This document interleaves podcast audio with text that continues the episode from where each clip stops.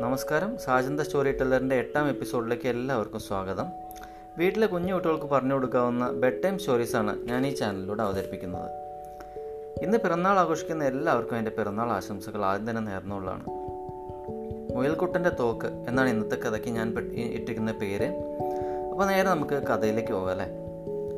ഒരു ദിവസം വേട്ടക്കാരൻ കാട്ടിനുള്ളിൽ വേട്ടയാടാനെത്തി അന്ന് അയാൾ തിരിച്ചു പോകുമ്പോൾ അയാളുടെ തോക്ക് വണ്ടിയിൽ നിന്ന് താഴെ വീണുപോയി.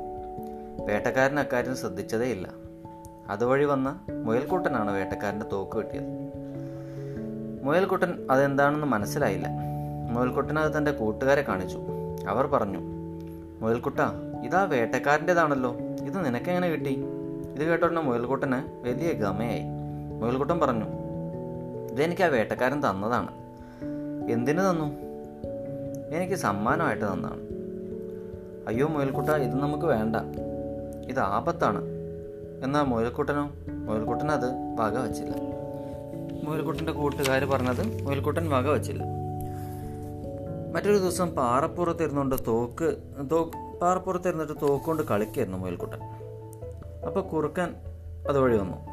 മുയൽക്കുട്ടൻ പാറപ്പുറത്തിരിക്കുന്ന കണ്ടപ്പോൾ മുയൽക്കുട്ടനെ പിടിക്കാൻ വേണ്ടിയിട്ട് കുറുക്കച്ചൻ പുറകെ ചെന്നു. എന്നാൽ മുയൽക്കുട്ടന്റെ കയ്യിലിരിക്കുന്ന തോക്ക് കണ്ടപ്പോൾ കുറുക്കനെ പേടിച്ച് സ്ഥലം വിട്ട്. പേടിച്ച് സ്ഥലം വിട്ട് കളഞ്ഞു. മൂലക്കുട്ടൻ തോന്നി ഇവൻ ആൾ കൊള്ളാമല്ലോ. കയ്യിലിരിക്കുന്ന തോക്ക് ആൾ കൊള്ളാമല്ലോ എന്ന് കരുതി. ഇതേ സമയം വേട്ടക്കാരൻ തന്നെ കളഞ്ഞുപോയ തോക്കിനായിട്ട് തിരച്ചിൽ തുടങ്ങിയിരുന്നു. അയാൾ വീണ്ടും കാട്ടിലെത്തി.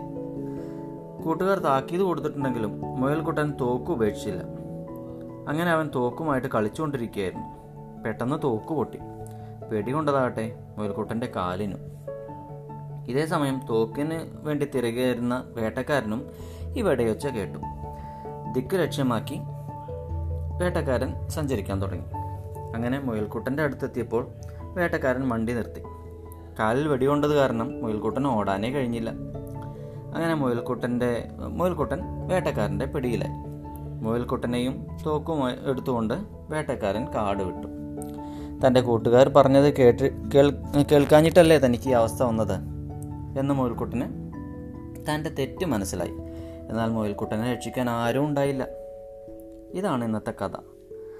കഥ എല്ലാവർക്കും ഇഷ്ടമായെന്ന് ഞാൻ കരുതുന്നു. കഥ ഇഷ്ടമായെങ്കിൽ ഫേവറേറ്റ് കൊടുക്കുക ഷെയർ കൊടുക്കുക കൂട്ടുമാ കൂട്ടുകാരുമായിട്ട് കഥ പങ്കുവയ്ക്കുക. അഭിപ്രായങ്ങളും നിർദ്ദേശങ്ങളും കമന്റിൽ രേഖപ്പെടുത്താനും മറക്കരുത്.